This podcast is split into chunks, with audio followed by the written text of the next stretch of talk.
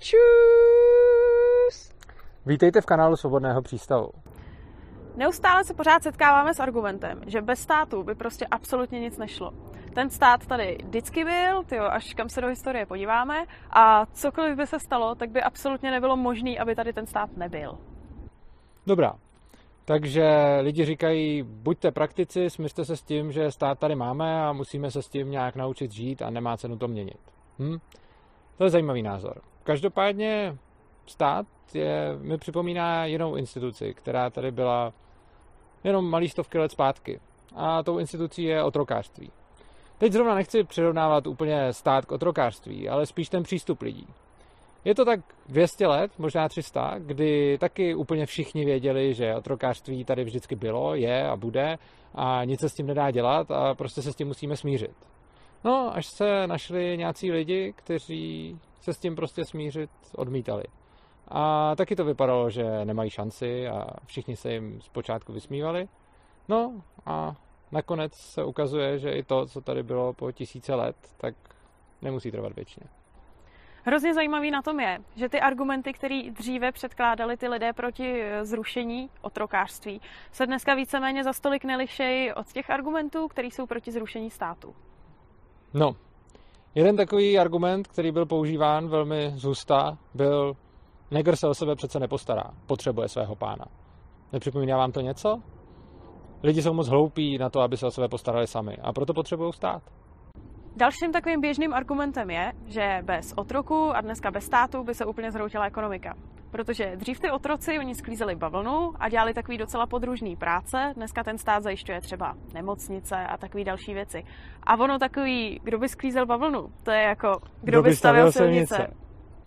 Další můj takový oblíbený argument je: podívejte se, všude jsou státy, celou historii tady byly státy, takže proč by se to mělo měnit? Ostatně ta oblíbená evoluce, když tedy by ty státy byly tak špatný, tak už dávno neexistujou.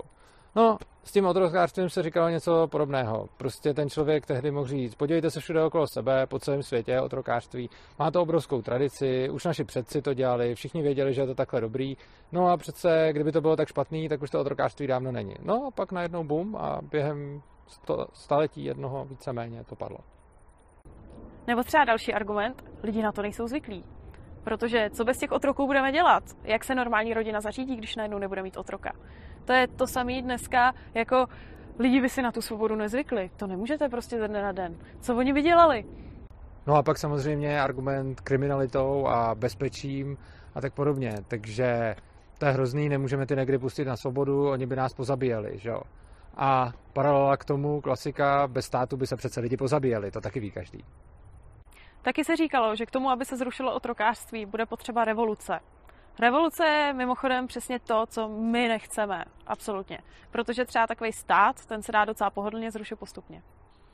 No a konečně oblíbený argument, že je to vlastně úplně absurdní a nikdo si nedokáže vůbec společnost bez státu ani představit. To je pravda. A úplně stejně tehdy si nedokázali představit společnost bez otroků a jejich pánů. Jenže to jsem se v životě naučil, že ten život má mnohem větší představivost, než si nosíme ve svých snech. No a tohle je přesně hromada argumentů, kterými docela často posloucháme, proč prostě tady ten stát musí být, a který prostě nepřijímáme a kašleme na to, co se tady dělalo vždycky, a chceme to prostě dělat tak, jak my si myslíme, že to je nejlepší. Přesně tak, protože důležitý je, co je správný, etický a morální, a ne to, co se říká a co dělali naši předci, protože i ti se mohli mýlit. Tak děkujeme, že jste nás zase sledovali a budeme se těšit u dalšího videa. To určitě jo, tak se mějte krásně, užijte si den, a pokud se vám naše video líbilo, přihlašte se k odběru našeho kanálu.